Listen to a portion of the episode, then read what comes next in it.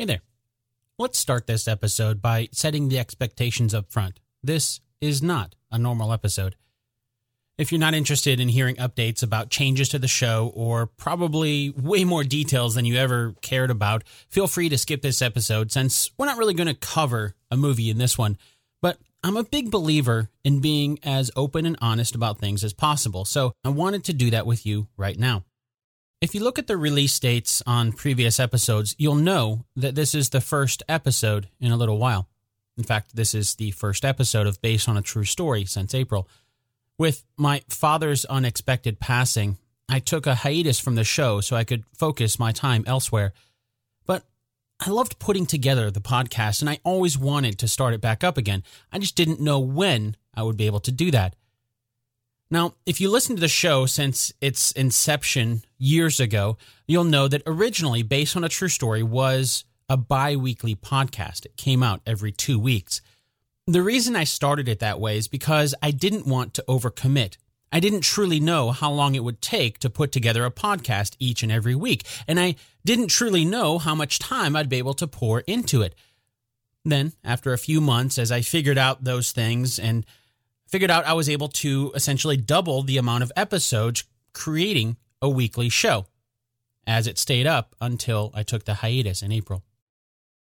Now, if you've listened to the show for a while, you probably know there's no major network behind this show.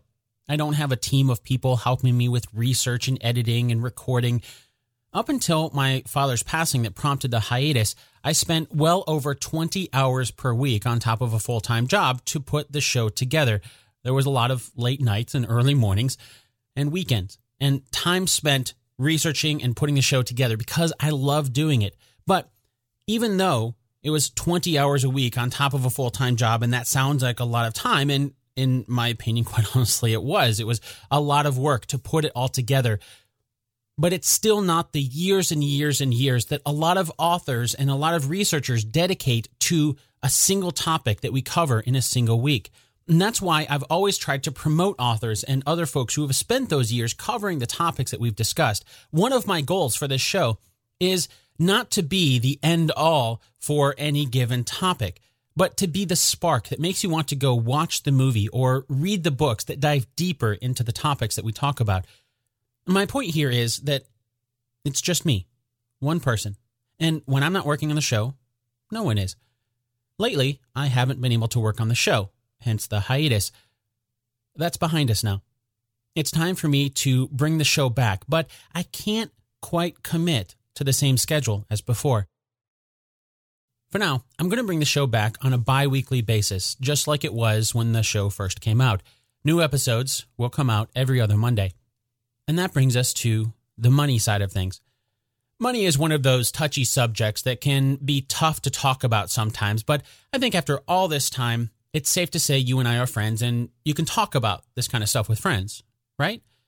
Money is a necessary evil. After all, nothing in life is free. So let's start with some context. If you're like me, you've got a subscription to Netflix. That's great, right? $10 a month for tens of thousands of movies and TV episodes, more content you could ever want, and even more added all the time. It never goes down, and there's no hiatus for Netflix. Well, we all know that Netflix is a big company, but I think it can get real easy to forget just how different it is for companies compared to individuals. So as of January 2018, Netflix had some 110 million subscribers. Of course, Netflix has different subscription levels, but let's just say they average $10 a month. That's roughly $1 billion per month. And that's why Netflix is able to be everywhere, release so much content, and hire the teams of people necessary to never have a hiatus. And now I know you're saying podcasts are different, right? Of course. But you get the idea that the only way Netflix can offer so much stuff for only $10 a month is because there's hundreds of millions of people paying that $10 a month. The same principle is true for any sort of content creation, even podcasts. Let's look at one of the largest podcast networks, HowStuffWorks. Now, they're not a public company like Netflix, so we don't really know their exact numbers, but did you know that they did not start as a podcast company? HowStuffWorks was founded in 1998 as a side project for a professor at North Carolina State University. At that time, it was a website, no podcasts. It wasn't until years later that professor, Marshall Brain was his name, raised venture capital to turn it into a real company. Still, no podcasts. By the time 2008 rolled around, their website, HowStuffWorks.com, was pulling in 58 million visitors a month. And that's like half of Netflix subscribers going to their website. Granted, that's not everyone paying for a subscription. HowStuffWorks.com is a free website, so it's not like each of those 58 million visitors are paying $10 a month, like with the Netflix subscriptions. But they are seeing the ads on the website. So with that many users flowing in and out in front of advertisers, that's how the folks at How Stuff Works are able to make money. It was about that time in 2008 that one of their first podcasts, Stuff You Should Know, launched. So what's my point here? How Stuff Works was a company for about a decade before they started podcasts. They had venture capital behind them, like a normal company. They had almost 58 million people a month going to their website with advertisers they already had relationship with before they even launched a podcast. Since How Stuff Works isn't a public company, we don't really know what that ad revenue translates to in dollars, but it's clear that they're able to do pretty well for themselves since they've launched some 20 or so podcasts and various supporting websites, video content, etc. And all of that is ad-supported. So the big difference is that Netflix has a steady income of subscribers, so they don't need ads. How Stuff Works, on the other hand, gives their content away for free, but then they have ads. Both have pretty huge followings. That's kind of the common denominator. I think that's massively important because most of the huge podcasts that you see out there now already had a huge following before starting their shows. How Stuff Works with their tens of millions of visitors to their website. The same for NPR, which was huge long before they started podcasts, or even celebrities that had a huge following long before they started a podcast, like Joe Rogan. Of course, there's podcasts that gain enough of a following to support the podcaster full-time through the popularity of the podcast, like Aaron Mahnke at Lore. But the point here is that that is the exception rather than the rule. And as you can probably guess, this show is not one of those exceptions. How Stuff Works is so very different from an indie podcast that the only common theme is the outcome. They're both podcasts. How they're made is quite different.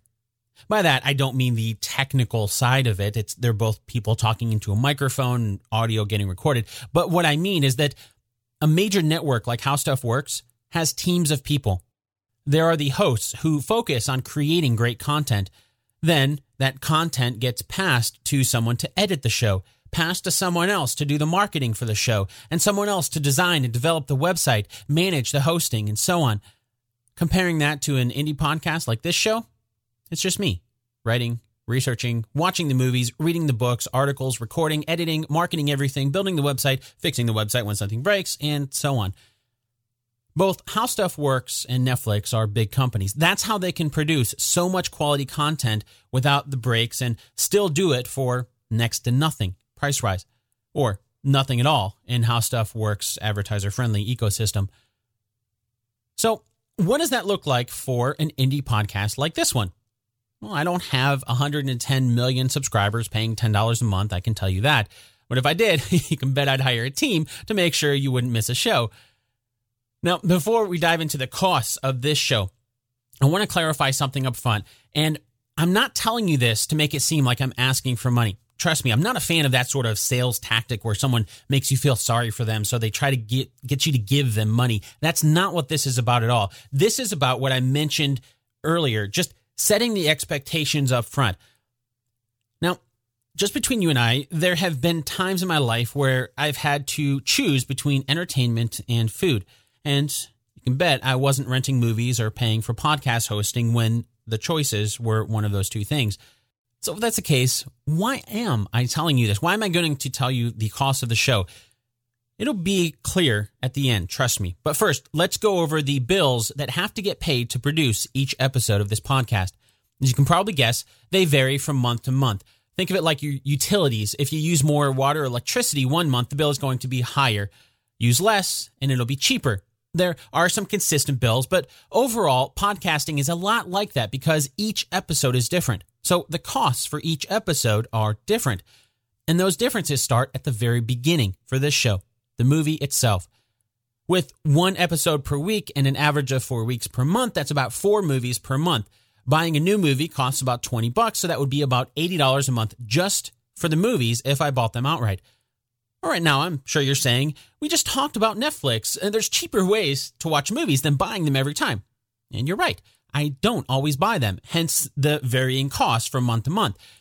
If the movie isn't one that I already own, sometimes the local library has it and I can watch it for free. Other times I can watch it on a streaming service for free. Well, it's not really free. Those subscriptions aren't expensive, like the $10 a month for Netflix, but they're not free either. And not to go too far down the rabbit hole, but because I watch a ton of movies and prefer to do so for those low costs, instead of paying for each movie, I pay for a lot of streaming services, Netflix, Hulu, HBO, Showtime, Starz.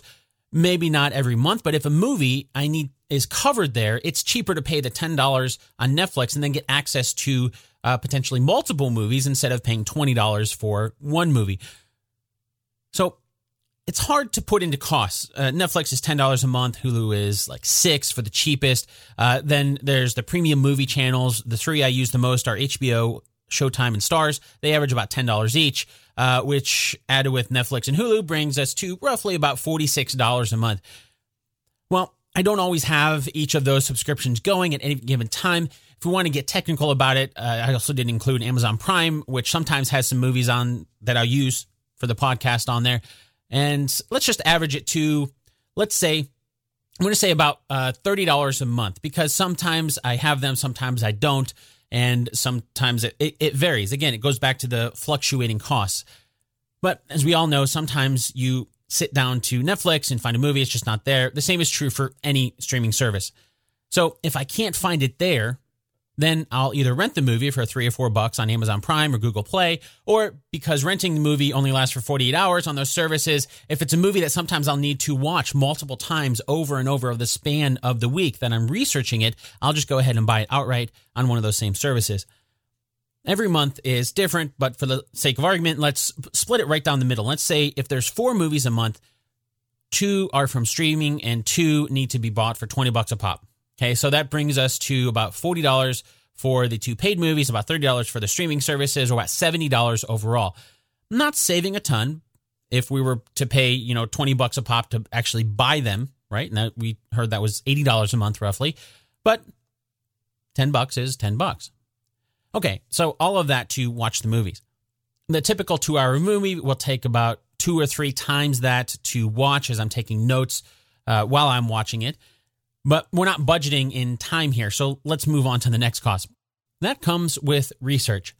After watching the movie, I'll pull open my notes and start answering some of the questions that I had while I was watching and actually taking the notes. Did that scene really happen? Was that fact that they mentioned real? As I'm digging to try to find the answers, you can find a lot of stuff on the internet for free, but you get what you pay for, and that saying is very often true. Don't get me wrong, there's a lot of great resources out there for free, but not always. And quite honestly, I prefer to pay a few bucks for a solid resource to be able to fact check the movie instead of trusting a free site like Wikipedia. So my most common sources come from a mixture of free internet articles and then the paid books, documentaries, or historical documents from sites like Ancestry.com and Newspapers.com. Documentaries being on a lot of those streaming services, which goes right back to those costs there. And again, no 2 movies are the same, but I'll always get at least 1 or 2 books for each episode alongside the subscription services to places like Ancestry.com, Newspapers.com, finding some of those historical documents that aren't in books. Like the movies, sometimes I can get those books for free from the library, but in most cases, I'll usually buy the Audible version. And this is kind of a little bit of a based on a true story behind the scenes of the podcast. What I'll do is I'll buy the Audible version so I can listen to the audiobook during my daily commute to and from work. Then I can add bookmarks in the audiobook version to things that I want to research later. To do that, I'll buy the Kindle companion book so I can read those bookmarked areas and then search through the book a little bit easier, and then start to compare some of those things with the other historical documents and various things that come up in the research. Now, that's usually about $10 to $20 for both of those books, but let's average that out to about $15 each episode. So with 4 episodes a month, that's about $60 a month for books. Then there's the subscription services, notably Ancestry.com and Newspapers.com. Ancestry is about $189 per year or $15 a month, while Newspapers.com is about $150 per year or about $12 per month. Now, I don't always keep those subscriptions active. In particular, Ancestry, I don't keep that subscription active all the time, but Newspapers.com has been really helpful, and so usually that one I will keep active. So let's say that's another $12 a month there. We can just eliminate the Ancestry.com since that kind of comes and goes. All right, so that is a very rough overview of the costs of research. Now we come down to the actual monthly cost for producing the show itself. Podcast hosting is about $30 a month. Website hosting is about $15 a month.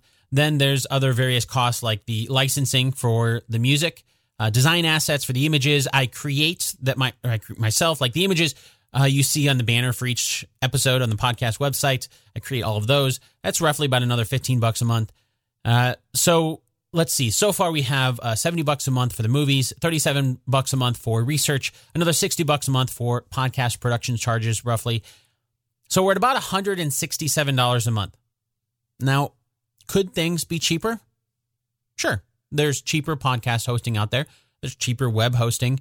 I could scour the web for absolutely free music or sound effects, but all of that tends to take more time, which takes away time from researching, writing, recording, and editing the show. So in a nutshell, that's a rough look at the monthly costs for the podcast. So what about the money that the show is making? Just like a lot of people don't like to talk about money, a lot of podcasters don't like to talk about how much money their podcast makes. And everyone has their own reasons for that. A big part of that is probably because a vast majority of podcasts aren't really making any money at all. Sure, some people are podcasting full-time. We mentioned earlier Aaron Mahnke of Lore is making a full-time living off of it. But most of them, the indie podcasters at least, not ones that are backed by huge networks like HowStuffWorks, are not making a living off of it and not even coming close to that. But there's a difference between not making a living off of it and not having any money coming in at all. And again, all podcasts are different, of course, but let's chat about this show. There's 3 streams of income for this podcast. Years ago, when the podcast first started, I used to put the scripts that I wrote for each episode, the transcripts on Amazon as short reads for about 99 cents each. I tried to be as upfront as possible, putting it in the very front, the free preview for the book and in the description. You can listen to this for free. It's completely free, but this is just one way to help support the show by getting the essentially Kindle-friendly version of it. But as it turns out, not many people like reading their podcasts. Now, I can't blame them. So I stopped doing that a while ago, and instead I just post the transcripts for free on the website now. But because there are still some up there, I think I make like $10 a month from the royalties there, if I'm lucky. So technically that is an income stream. About a year ago, I started up the YouTube channel where I'd post a podcast, and I figured with YouTube pushing audio with their YouTube Music app and background mode on YouTube Red, and that some people might like listening to it there. And the ability to add monetization could help pay off a few of the bills. That actually worked pretty well. And of course, it varies quite a bit depending from month to month on views. But I was making about $50 a month there up until YouTube decided to change the rules in February of 2018 and get rid of monetization for smaller channels. Now, I've reapplied for monetization because I do meet their threshold now of minimum number of subscribers and all of that over there. But it's been many, many months now, and I haven't heard anything. It's still pending, so technically that's not an income stream, but hopefully it will be at some point, and I can get that roughly $50 a month back. Now again, as I mentioned earlier, some podcasters don't make any money on their show.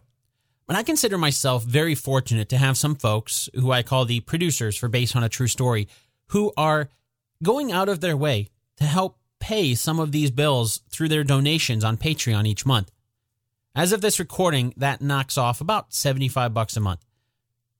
Well, except for Patreon's cut of all of that, which, if that's all right with you, I think I'll just keep it simple and pretend like they're not taking a percentage.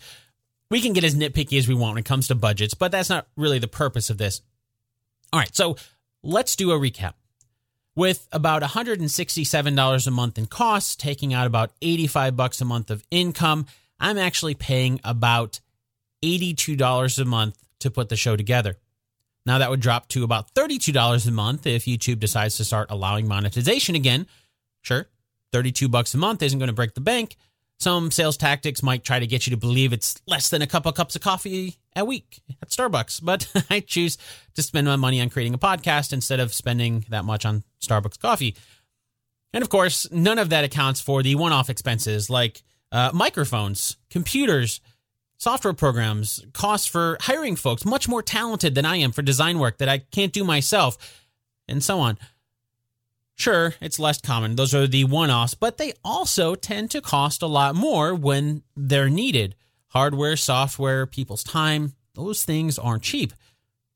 Oh, and speaking of time, as a fun little side note, the average episode, as we mentioned earlier, takes about 20 hours to put together in researching, writing, recording, and editing. So with 4 episodes, that boils down to about 80 hours a month, which means I'm making less than minimum wage if we factor in the income there.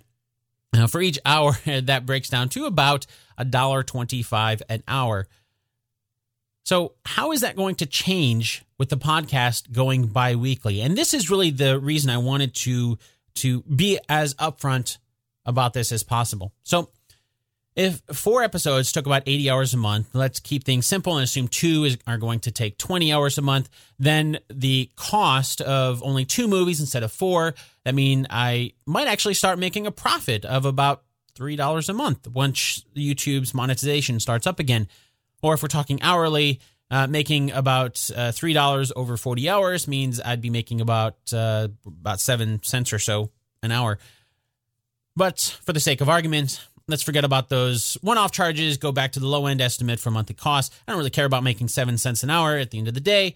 I'm perfectly happy paying the $32 a month to put the show together like I've been doing up until now. So right now, I have a feeling you're probably saying, what about ads? A lot of podcasts, we talked about this earlier, a lot of podcasts get sponsors and make money from ads. Quite honestly, I probably could make a lot more money off this show if I decided to go that route. I've had advertisers reach out, but I've always turned them down. Ads aren't some sort of magic pill to making a podcast bring in the riches. From the offers that I've received, we're talking an average of maybe a few $100 an episode. And yeah, when you're doing, especially if you're doing 4 episodes a month, that can add up and could make the show cash flow positive.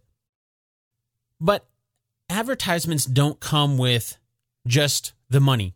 There's another full-time job on top of the podcast, just keeping sponsors happy, recording all of the different segments, editing those in, or hooking up the dynamic aspect and changing all of that. All of that takes away time from actually being able to create the content, the core content of the podcast. And I've never wanted to do that. So even though I'm going bi-weekly now, that is for a completely different reason. It's not like my free time is going to go to finding or managing sponsors. On top of that, I don't really want to be beholden to a sponsor. One of the worst things I could think of, I was talking to one of my friends the other day, and he was asking about ads and why I don't do ads. And I brought up a point that I honestly came across. This was a year or so ago now, and as of this recording, when I was doing an episode on Schindler's List, which obviously is a very, very heavy, heavy episode, a very sad. I mean, it's a horrific event, obviously, in history. And around that time, I had some advertisers who wanted to put ads into the show. And at that time, you know, I was contemplating it. I was thinking about it. And then I thought, where in an episode like Schindler's List can I put an ad? Can I break up the story to talk about underwear or mattresses or food delivered to your home or whatever the popular podcasts ads are? I couldn't find a place that I could do that and still tell the story that the way I wanted to do that. And so that's kind of what I mean by creative control. Not all sponsors try to take creative control, but in some way, when you're breaking up the story there, at least in my mind, especially for episodes like that one, and granted, they're not all that heavy, but still, there's stories being told, and I don't really want to break that up. I think it hurts the overall story when you have an ad in the middle. And that's one common denominator that every advertiser wants. They all seem to want to put ads in the show.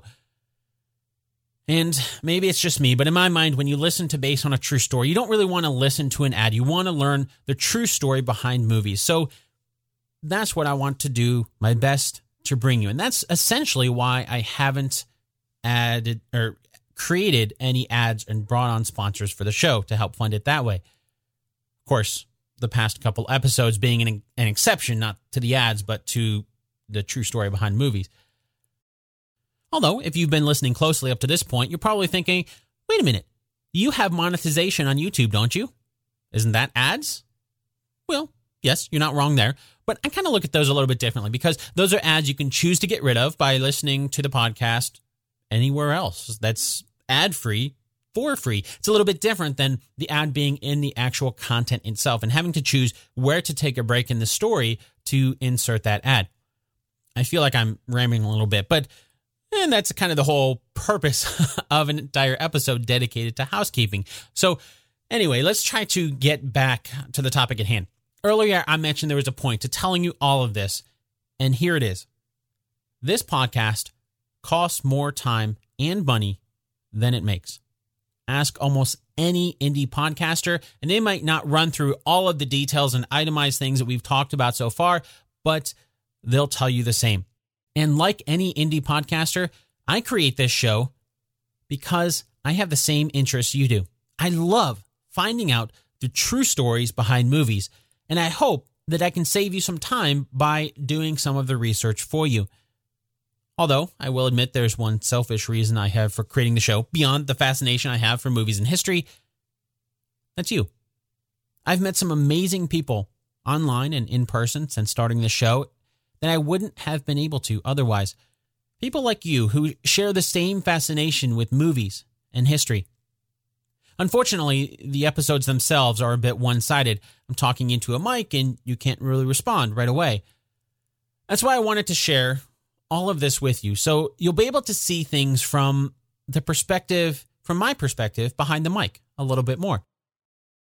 Now you can hopefully understand the sort of facts and figures I've been thinking about as I've tried to put together the logistics of really once I came to the realization that I can't really dedicate the same amount of time that I did for a weekly show. And so it was, okay, what if I do bi-weekly? And I saw all of this stuff started going through my mind and trying to figure out what it's going to do to the show to go from weekly to bi-weekly. Essentially, I'm going from paying $32 a month to making $3 a month in pure profit. Sounds pretty sweet, right? In a couple months, I might be able to buy one of those Starbucks cups of coffee everyone talks about. Okay, I'm only joking. Obviously, if I'm choosing to pay to put the show together, I could go get some Starbucks if I wanted to. I'm fortunate enough to not have that situation where I'm having to choose between food and putting together the show. But what would you do in my situation? Well, honestly, I couldn't really figure out what the best thing to do would be. So I decided to let you decide what you think is best. What does that mean? Up until this point, there have been basically two levels of Patreon. The $1 a month level was called a production assistant, which gets you an early peek at the next movie a few days ahead of time, and that's about it. Most of the perks were for producers, and both of the titles came from movie titles, of course. And producers would get early access to episodes, any bonus episodes that came out, as well as getting a movie of your choice covered for $5 a month. When I created that, I thought perhaps having a $5 a month level could help me break even with the costs of the show. And it certainly did put a dent in things, as we learned earlier with the income streams. And maybe at some point I can still break even. But I think if anything, hopefully you can get the sense that I don't really care about making money off of this show. That's not why I'm creating this podcast. So I might as well make it easier for you. Let you decide what you think is fair. Moving forward, I'm going to unpublish the $5 a month level and make Patreon a pay what you want model. You can decide what you think is fair. Now, realistically, Patreon will not allow anything below $1 a month, probably because their processing fees come out of that, and that means they're only making a few cents a month, and it's not really worth it to them. But there is a box that you can type in any amount that you want, or you can keep it at $1 a month, or you can opt to not help support the show and keep listening for free. Hopefully, you get the sense that I'm not going to be making money off the show. If there is money coming in, that money is just going to go right back into making this show better. I didn't even talk about some of the other costs, things like the stickers and giveaways and buttons and all that kind of stuff. But I still hope that it's not coming across that I'm not appreciative of the folks who have put their hard-earned money into helping me pay the cost of the show. I am. I just want it to be more fair, and everyone is in a different boat when it comes to finances, so I don't think I can be the one to determine what you think is fair. Only you can do that. I'll keep creating the show to the best of my abilities regardless, and if you can help out, that's great. If not, you're still awesome. And right about now would be a perfect place for an audio smiley emoji. I need to invent those. But I still want to provide a bit of a thank you if you do choose to support the show.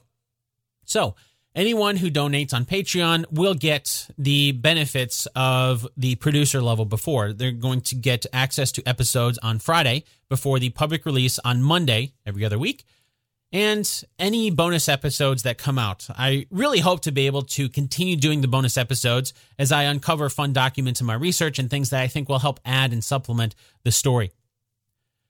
And now, for some bad news.